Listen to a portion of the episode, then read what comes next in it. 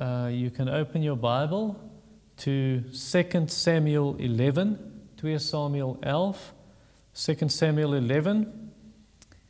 And I did part one last week. This is on pornography and adultery. So as jy nou vanaand die woord adultery hoor, as jy nie weet wat is dit in Afrikaans, is egbreek. So pornography and adultery. Part 2. 2 Samuel 11. Let's go to the Lord uh, once again in prayer and then we'll hear the word of the Lord.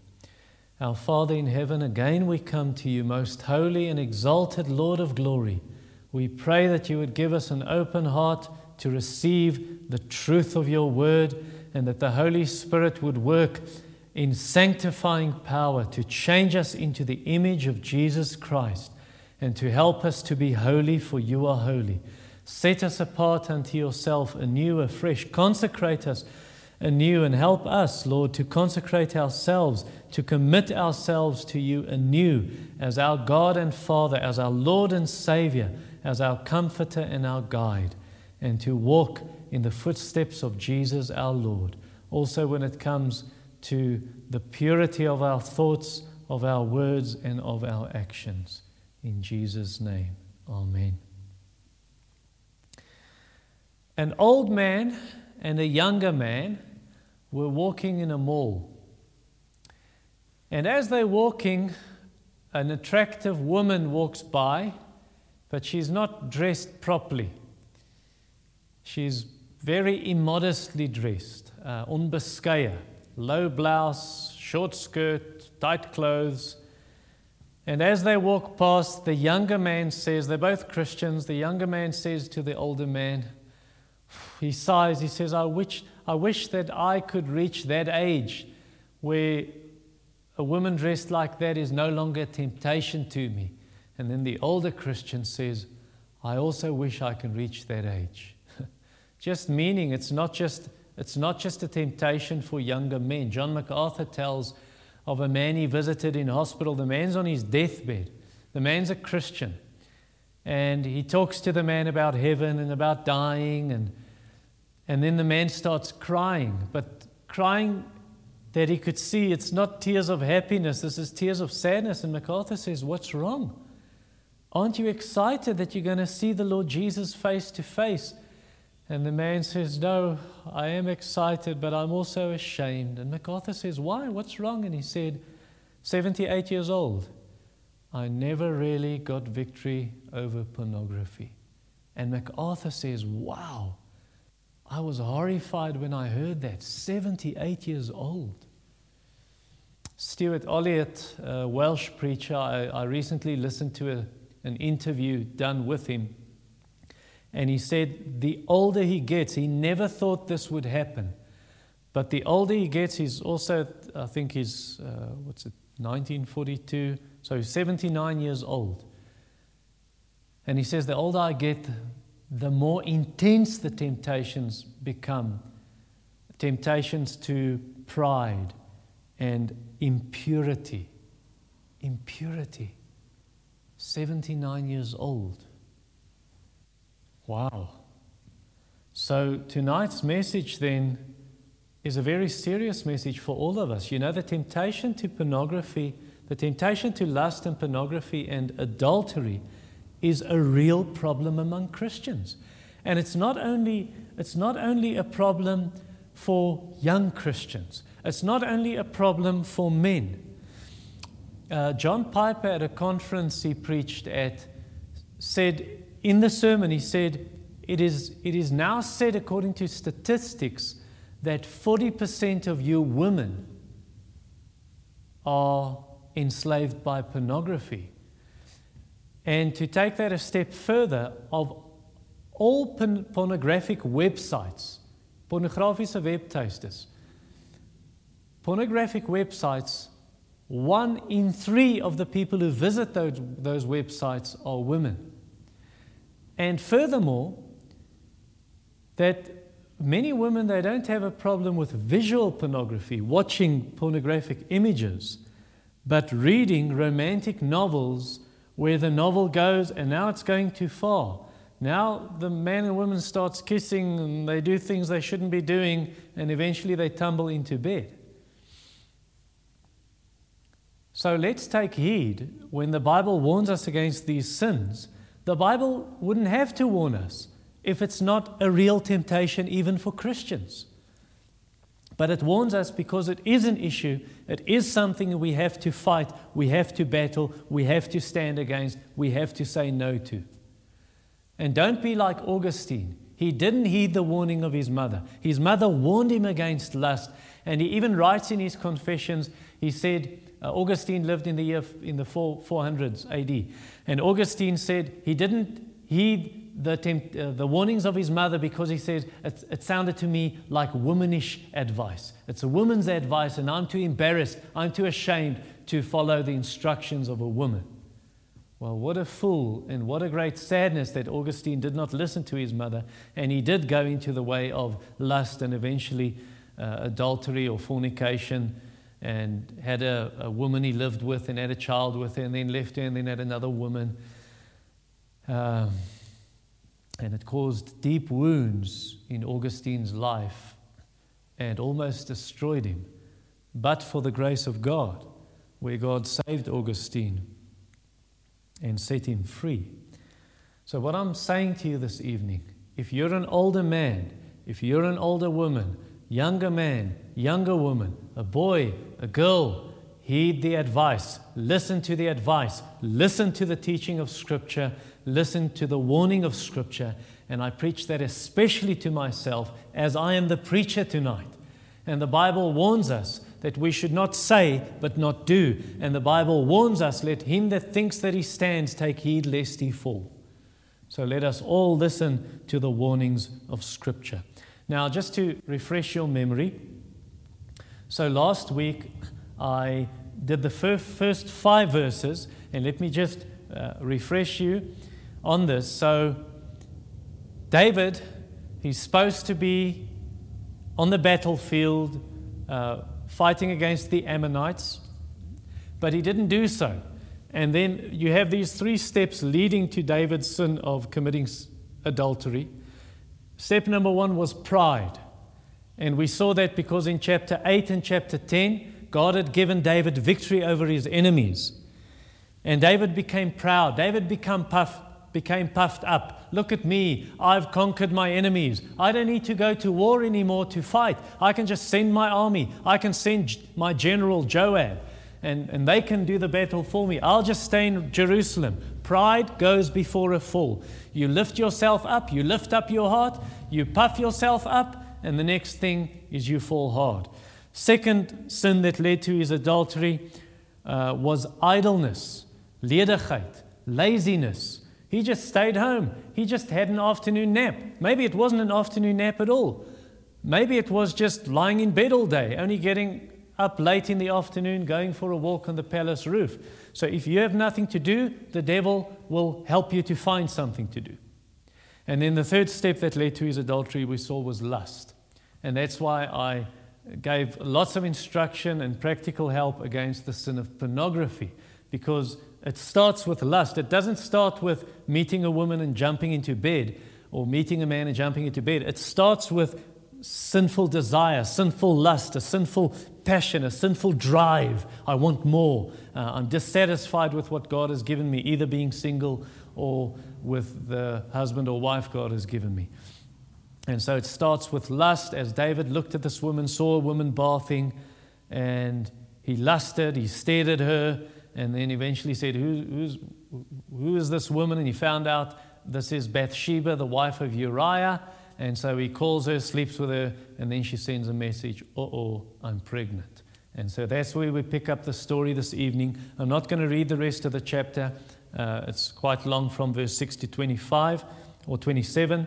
But as I move along, I'm going to tell the story. So last week, uh, the first point, the first two characters we looked at was David and Bathsheba. That's the woman. Uh, the second set of characters is David and Uriah. This is Bathsheba's husband. He doesn't know yet. He's on the battlefield, but his wife's pregnant um, by another man. So that's verse 6 to 25. I remember when I was in primary school. a young guy, also in primary school, another boy a year older than me. I, I've never told anyone about this except my wife knows about this. But he pushed me against the wall. He was bigger than me. I was a small kid when I was in primary school. Actually, when I was 14 years old, I, I weighed uh, 33 kilograms and I was 1.5 meters tall. Even in my second year at seminary, I was tall as I was now, but I only weighed 56 kgs. Um, nevertheless, so this boy was bigger than me, stronger than me, and he pushed me against the wall and he tried to satisfy his sexual lust on me just for a few seconds, 30 seconds or something, and I couldn't get out. And when he had done, he said to me, If you tell anyone, I'll kill you. I remember that. In Afrikaans gesê, ek sal vir jou doodmaak. He threatened me with death.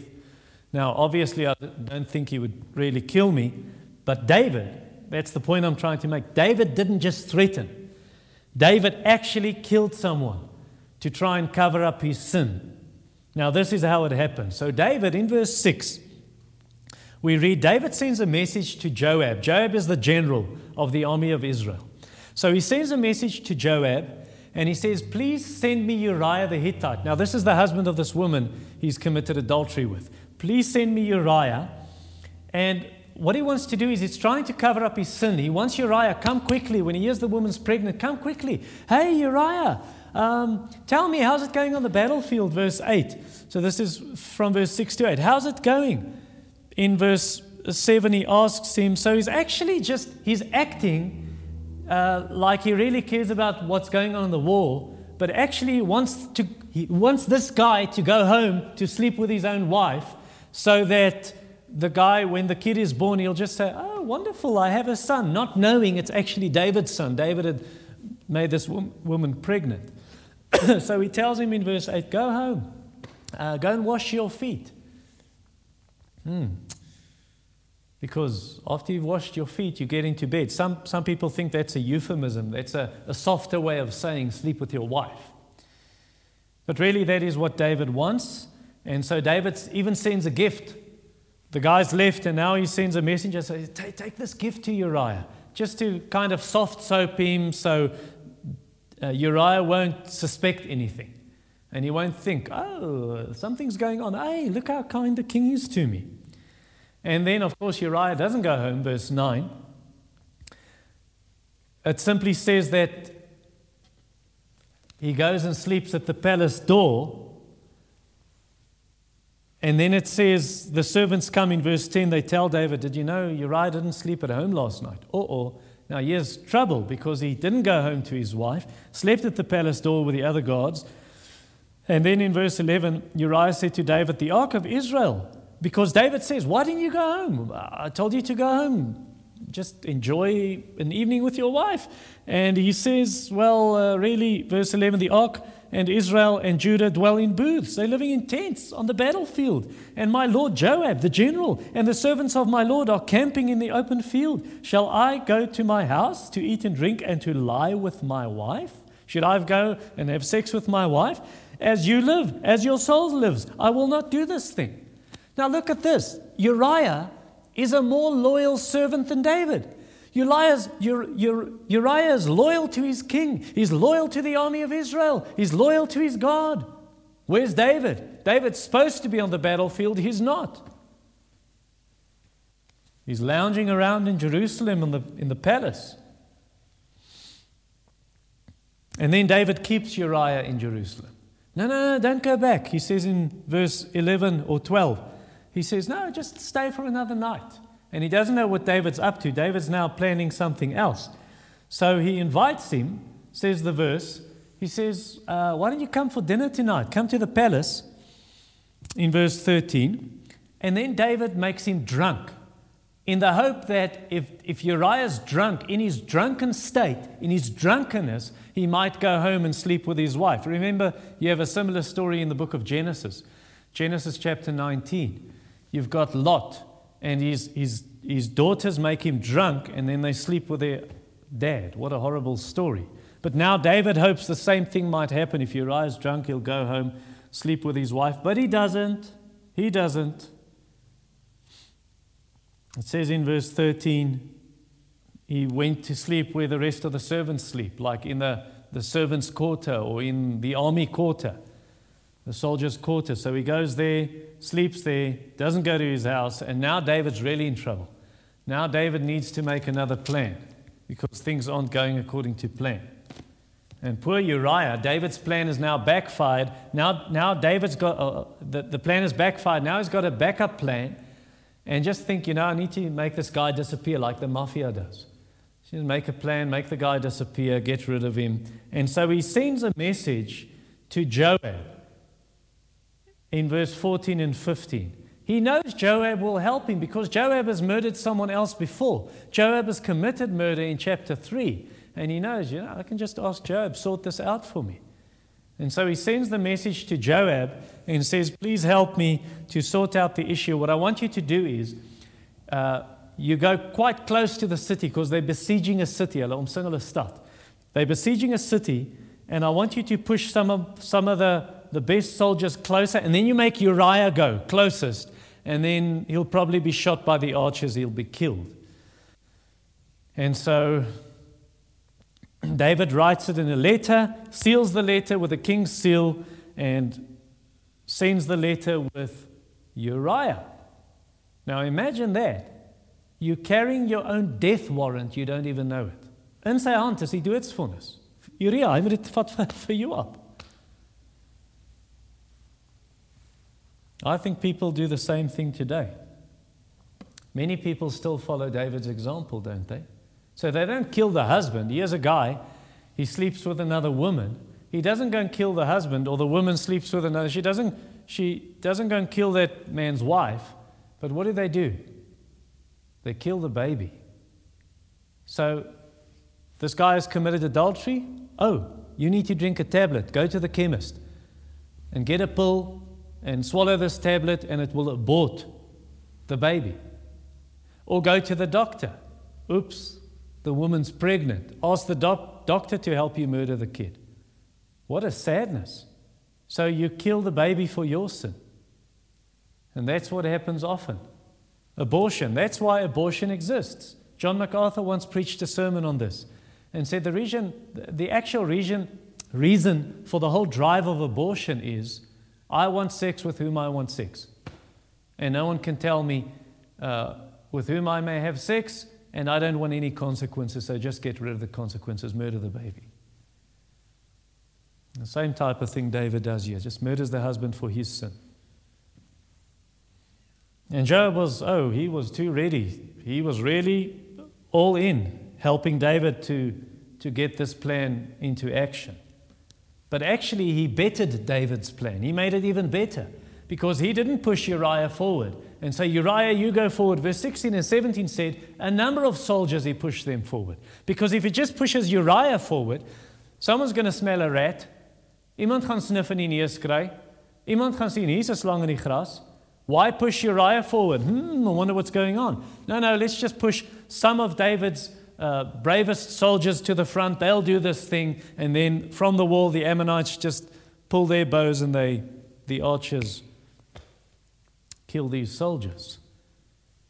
And then the next thing that happens is you see Joab sends this messenger in verse 18, verse 18 to 21.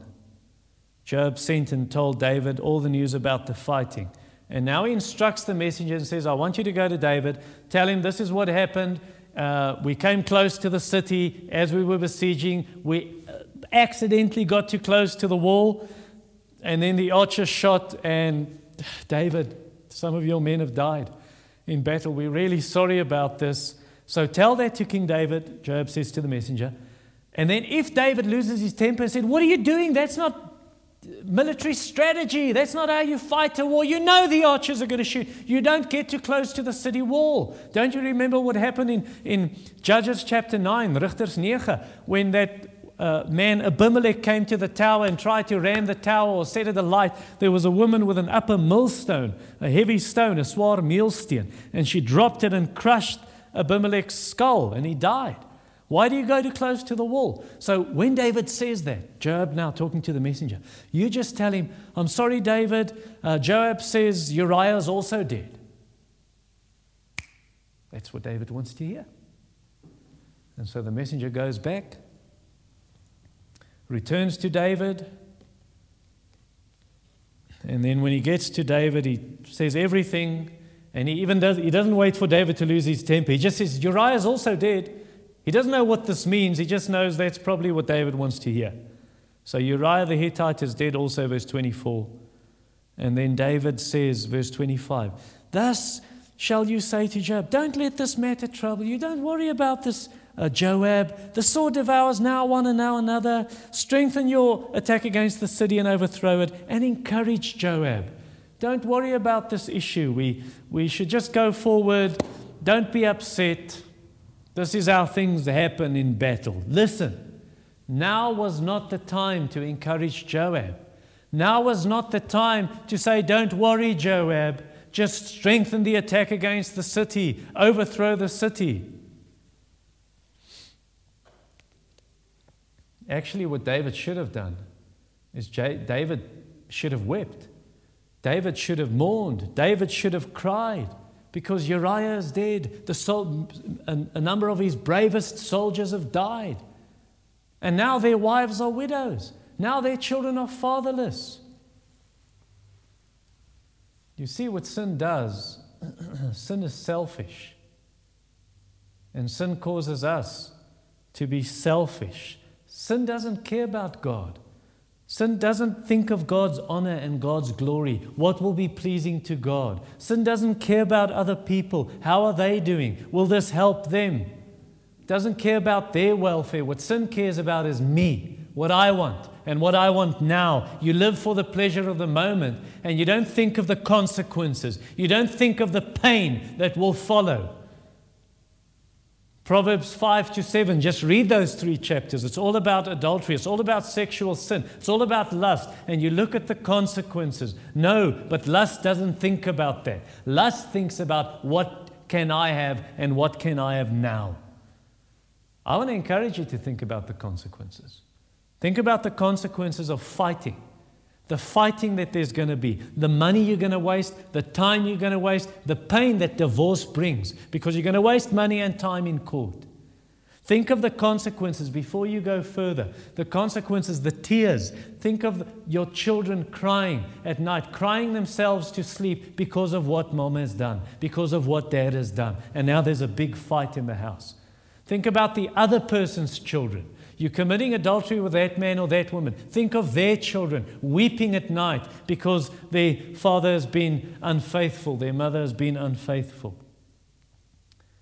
Think of the parents, the division it brings. Think of not just the division it brings divorce, but the division. Now the kids are split up. And now this kid has to go to mom, and this kid has to go to dad, and you see dad every sec- second weekend, or you see mom uh, every holiday. You go there, you have two 21st birthday party, parties, two 13th birthday parties, two 16th birthday parties. Because mom and dad don't want to be together at the same party. And it's always this fighting and division. And think of this that your child is going to get a new daddy and a new mommy. Because what's going to happen is now there's an ugly divorce, husband and wife separate, and wife gets remarried. And husband, well, he's got this new fling. And so now, oh, now my daughter's got a new daddy at this house or a new mom.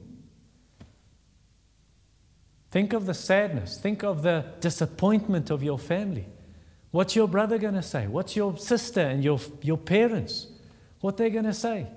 Or your children, what they're going to say. Why did you, what were you thinking? No, you weren't thinking. And the anger. Think of the sadness of the other church members when they find out you've committed adultery. Think out of this, the, how you will grieve the Holy Spirit, how the Holy Spirit will be sad, I saw bedruvious. Think of the name of Jesus you drag through the mud because of your sin, because you're thinking with your hormones and not with your brains. Think of how you, how you smear the reputation of, of your own name. Your own reputation is blackened because now you've got the label. Of an unfaithful person. And I know that can be forgiven if you repent and turn to Christ. But if you're going to toy with sin and play with sin, that's what's going to happen. Think of unbelievers. Who are you? Who are you? You're going to tell an unbeliever to turn to Jesus, to repent of their sin and say, Who you? To say that to me, you didn't repent of your sin. You're not, you, you're toying with sin. You're playing with sin. You want to tell me to believe in Jesus. Thank you, but no thank you. And so you, you're smearing your testimony. You're blemishing your own testimony. Think of the joy that Satan will have and demons will have because they've trapped another one. Think of what the court is going to say. That the court is going to say to you, you split everything. Or the court is going to say, you pay alimony. You're going to pay uh, X amount a month to support that woman or to support the children or what it may be. Think of this you might get a sexually transmitted disease. Think of that. Or think of the sickness you're going to have because of stress, because of all the trouble, Oh, sorry, employer. Sorry, boss, I can't come to work. work. It's court case again. And this court case, you know, in our country, it gets dragged out and dragged out. You're in court for years or months. Think of this that you'll be disciplined that there will be discipline from the Lord through the church, that there will be church discipline, that your name will be mentioned in front of a meeting of members, of church members, where we say, We have sad news today, so and so, and put your own name in there just to warn yourself, so and so. I'm going to put my name in for a moment. We've got sad news. Our pastor has committed adultery, and he's no longer our pastor. Please pray for his family. Now, please put your name in where I put mine in so that you can wake up and shake up to say, This is serious. If you're toying with sin, if you're playing with sin, be warned. 1 Corinthians 5, you go and read it. What happens with church discipline? Think of the other person's spouse. You've committed adultery with that woman. Think of her husband. You've committed adultery with that man. Think of his wife. His wife's going to hate you. The husband's going to hate you. They might even take revenge on you. Think of the children, that person's children. Those children, those children will hate you. You've taken away our mother. You've taken away our father. Think of how you soil and damage your own conscience. How your conscience feels guilty at night. You can't sleep because you know what you've done. You remember what you've done. And then, worst of all, think of hell. Think of hell because that's the ultimate price and the ultimate consequence. If you, if you toy with sin and play with sin, it'll drag you down. And you might just say, I'm going to do this. The Lord will always forgive me. I can just turn back and confess my sins. Martyn Lloyd-Jones says, for that attitude, you go and try that. You try that. And you'll see it's not as easy. It's not so easy. You'll find yourself in a snare and a net. You'll call out, and heaven will be silent. Don't play with sin. Hebrews 13, verse 4 warns Let marriage be held in honor among all, and let the marriage bed be sanctified. Keep the marriage bed holy, for God will judge the sexually immoral and adulterers. Revelation 21, verse 8 says, The sexually immoral, their place will be, their portion will be in the lake of fire. So do not play, not with this sin, not with any sin. Let us hate sin. Let us flee sin. Let us fight sin. Remind yourself of these consequences, saying, if I commit adultery, if I keep on playing with pornography, this is where it will end. James 1, I quoted it to you last week, verse chapter 1, verse 14 and 15. Sin is progressive, sin grows. You can't say, I'm just going to do this and then I'll stop. Sin grows, it wants more, it feeds on more. I want more, I want more, until where it ends, it tricks you, it traps you, it ends in death. A woman said that to a man in the 1600s. I read this in a book, a Puritan paperback by an old preacher. And it's called The Sinfulness of Sin, is the title of the book by Ralph Venning. And Ralph Venning says, he talks of this woman who worked for a man in England in the 1600s as a maid servant. And the man said to the maid servant, servant I want you to sleep with me. Sleep with me. I'll, I'll do anything for you. Anything you ask me, I'll do it for you if you just sleep with me. She said, Okay. Uh, I want you to put your hand in the fire and burn your hand. He said, You're unreasonable. You're being unreasonable. You can't ask me to do that. And then she said, Aren't you being more unreasonable by asking me to sleep with you, knowing that if I go the path of sin, my whole body will burn in hell.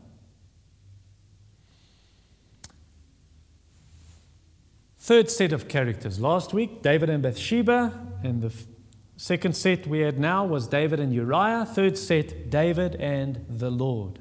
That is in verse 26 and 27. Now, let's say he is a child, and this child, he's always telling lies to his parents. So when, when they confront him about something, he's done something wrong, he tells a lie and he wriggles out of it. He wiggles himself out and he doesn't get punished.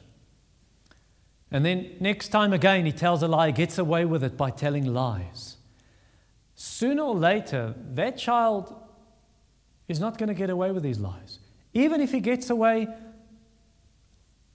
his whole childhood, he gets away by telling lies. Somewhere he's going to have to face the music. And somewhere he's going to get caught, and then he has to face the police because he got away with stuff and then he thought, I can get away. And then he does worse stuff and he gets away and he does worse stuff and gets away. And in the end, he steals a car, robs a bank, kills someone, rapes someone, and he doesn't get away.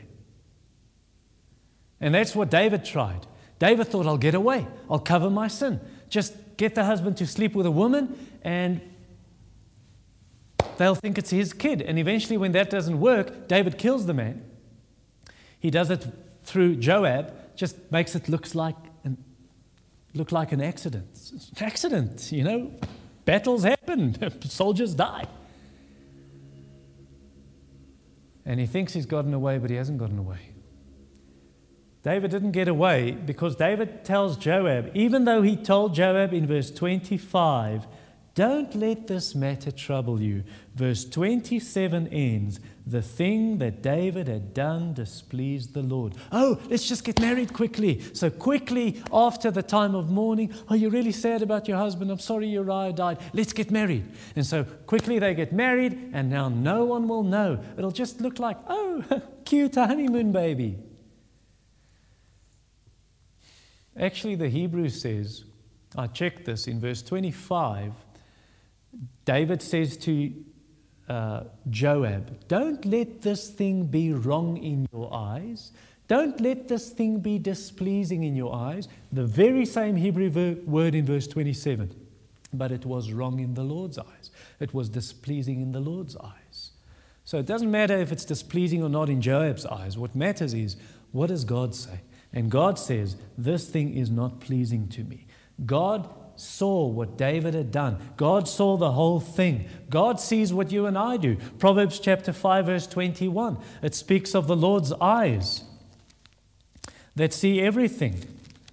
I know 2 Chronicles 16 verse 9 says that the eyes of the Lord run to and fro, yen and vir, across the earth. But in Proverbs 5, verse 21, talk in the, the whole chapter is about adultery, and it says, a, man's ways are before the eyes of the Lord. He ponders all his paths. God sees everything you do, everywhere you go. Proverbs 15, verse 3 The eyes of the Lord are in every place, keeping watch on the evil and the good. So God sees what you and I do. No one, no one gets away with sin. Never.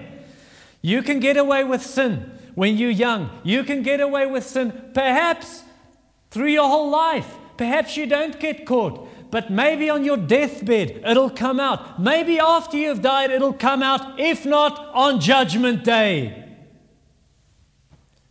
Jesus said in Luke chapter 12, verse 2 and 3, What you have whispered in secret rooms, it will be shouted from the rooftops. It's going to come out sooner or later. Numbers chapter 32, verse 23 Your sin will find you out. Your sonde gaan jou inhaal. You can't get away. So stop hiding it. Confess it. Bring it to God. Bring it in the open. Bring it in the light. Sin thrives in darkness. Sin thrives in secrecy. It grows. Where if it's in the light, it dies. Bring it into the light. Bring it to the Lord. Let the blood of Christ wash you from all sin. You know, two rather famous preachers, one quite, actually very famous, and the other one famous in Reformed circles. Both these men in the last four years, their sin have come out after they died. Their sin came out. Actually, the one just before he died, and therefore he committed suicide, and the other pastor, oh, everything was wonderful. He, had, he, he even had terminal cancer. So he had chance to the, right to the end of his life to say, I've sinned against God. He didn't. He kept it hidden. And then when he died, a few months afterward, the whole thing came out.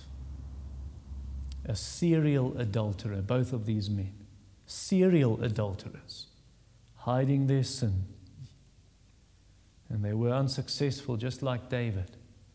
God saw the whole thing. Now, perhaps you under great conviction tonight. You've heard this sermon and you realize you're on a wrong path. And worst of all is, you knew. You knew you were going onto a wrong path. And you did it anyway.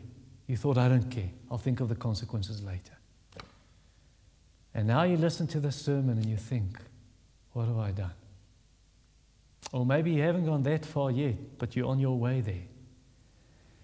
And you wonder, can the Lord ever forgive me? The Lord can forgive you, and the Lord will forgive you if you are truly sorry for your sin. And that sorrow leads to repentance and leads to you being angry at yourself, not blaming everyone around you, but blaming yourself, taking responsibility for your sin and hating your sin and being willing to bear the consequences. That is true repentance. And then the Lord will forgive you. Second uh, Corinthians chapter 7. In verse 10, Paul speaks of true sorrow and, and worldly sorrow. So, godly sorrow and worldly sorrow. Ware berou and false berou. Goddelike berou en wêreldse berou. And he says in verse 10 godly grief produces a repentance that leads to salvation without regret, whereas worldly grief produces death.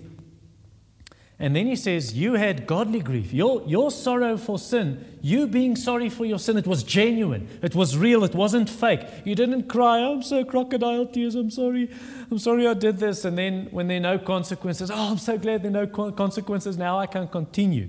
Verse 11 For see what earnestness this godly grief has produced in you, but also what eagerness to clear yourselves, what indignation, that means anger, what fear, what longing, what zeal, what punishment. At every point, you have proved yourselves innocent in the matter. So Paul is saying this was genuine. You, you were like that woman where Jesus said to her, Go and sin no more. Where she repented of her sin.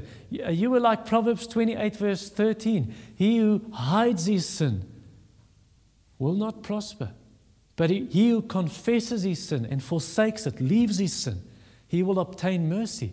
You'll get mercy from God. You'll get forgiveness if you are sorry and you turn away.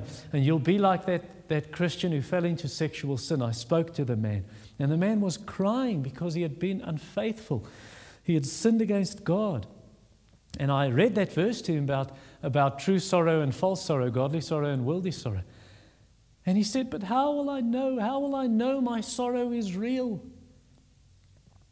And that man's sorrow was real. How do I know that?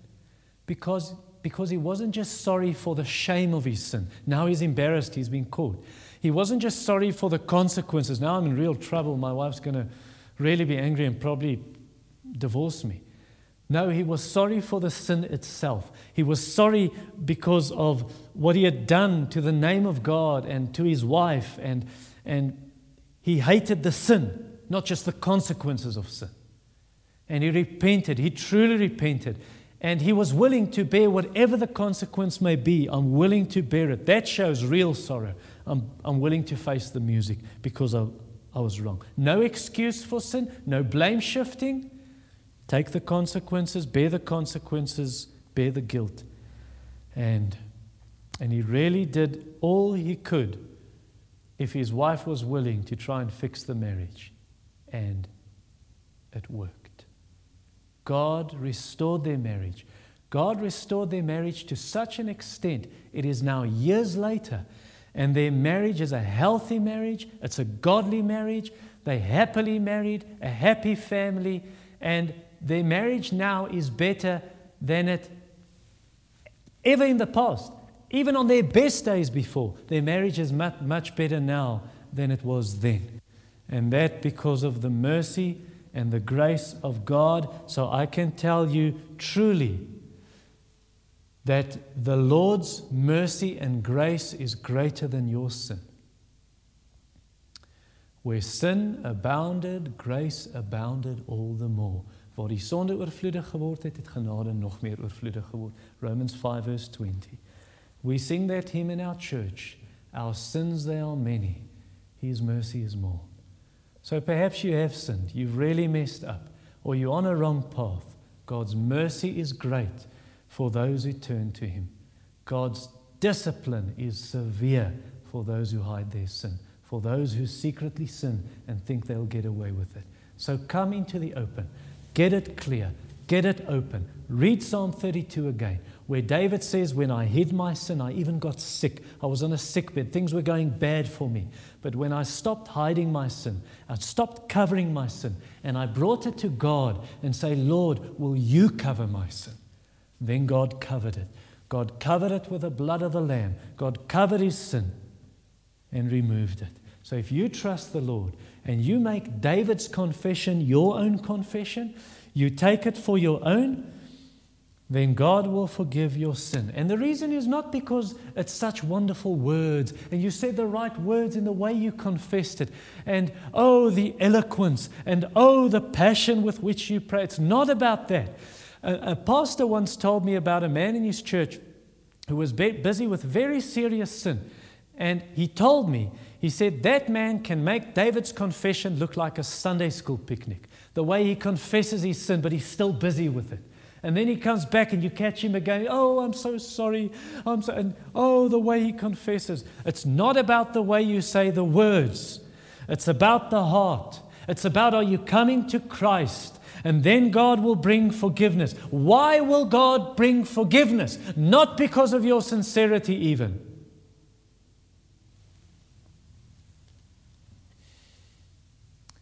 But because 2,000 years ago, the Son of David came and was butchered on a cross.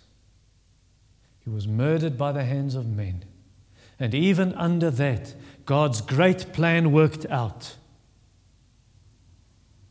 And God poured the vials, God poured the, the bowls of his anger upon his Son. And Jesus took it willingly for sinners like us and for all these ugly things we do, the filth, things we shouldn't even mention in Christian conversation. Jesus took that anger, crying out, My God, my God, why have you forsaken me? Oh, why? Martin Luther says, Put your hands in your pocket and take out that hand. What's in that pocket? The nails that nailed Jesus to the cross. It's in our pockets. It's our sin. Jesus took that out of love for you and for me. And if you will turn to Christ, to this Christ, then God will forgive you. God will cleanse you. Yes, the consequences for sin might remain. But oh, the forgiveness, the sweetness of God's forgiveness for sinners. That is why God didn't kill David. That is why God didn't send David to hell for, his, for, for committing adultery with another man's wife, for murdering the husband, for telling lies, for being prideful and slothful and lustful. The reason why God, why God didn't kill David, why God didn't send him to hell, is because of, a, because of Jesus, who came a thousand years later and took the punishment for the sin. God didn't sweep David's sin under the rug, God punished David's sin on Calvary. And God punishes your sin and my sin in his Son on Golgotha. So I want to close by reading to you Psalm 51. And it'll appear on your screen. I'm going to read from the English Standard Version. And make this prayer your own prayer, whether your sin is adultery, whether your sin is something else. Let us pray this together. To the choir master, a psalm of David when Nathan the prophet went to him after he had gone into Bathsheba. Have mercy on me, O God, according to your steadfast love. According to your abundant mercy, blot out my transgressions. Wash me thoroughly from my iniquity and cleanse me from my sin. For I know my transgressions, and my sin is ever before me. This really bothers him, keeps on thinking about it. Against you, you only have I sinned and done what is evil in your sight, that you may be justified in your words and blameless in your judgment. Lord, you are right when you say, You've sinned, David. I'm not blame shifting, I'm wrong. Verse 5 Behold, I was brought forth in iniquity, and in sin did my mother conceive me. The problem is much, much deeper than my adultery. It's right into my nature, who I am. It's twisted, it's broken. Behold, you delight in truth in the inward being, and you teach me wisdom in the secret heart. Purge me with hyssop. Met hyssop, want dis het hulle gebruik het. They used it to cleanse lepers and to paint the blood on the doorposts in Exodus 12. So cleanse me with hyssop, and I shall be clean. Wash me, I shall be whiter than snow. Let me hear joy and gladness. Let the bones that you have broken rejoice. Lord, I don't have joy. I don't have joy anymore. My sin, my relationship with you is broken. Fix it. Hide your face from my sins. Blot out all my iniquities. Create in me a clean heart, O God, and renew a right spirit within me. Cast me not away from your presence. Take not your Holy Spirit from me. Lord, you took the Spirit from King Saul when he messed up. Please don't reject me as king. Restore to me the joy of your salvation. Uphold me with a willing spirit. Then I will teach transgressors your ways, and sinners will return to you. Deliver me from blood guiltiness, O God. I murdered a man. O God of my salvation, and my tongue will sing aloud of your righteousness. O Lord, open my lips, and my mouth will declare your praise. Like I can't even praise you. I'm so, so vile so filthy. Cleanse this tongue, Lord, and this heart. Verse 16 For you will not delight in sacrifice, or I would give it. You will not be pleased with a burnt offering. The sacrifices of God, what God wants from you, are a broken spirit, a broken and contrite heart, O God, you will not despise. Do good to Zion in your good pleasure. Build up the walls of Jerusalem. Then you will delight in right sacrifices, in burnt offerings, and hold burnt offerings. Then bulls will be offered on your altar. You get right with God. Then come and worship with God's people, and your worship will be acceptable. Our Father, who of us can say, we are clean from our sin. Oh, only by the blood of Jesus. We all stand before you tonight, in one sense, guilty because we are sinners, in another sense, guiltless, innocent because of Jesus. As the Roman soldier said when you died, Lord Jesus, truly this man was innocent. This man was the Son of God.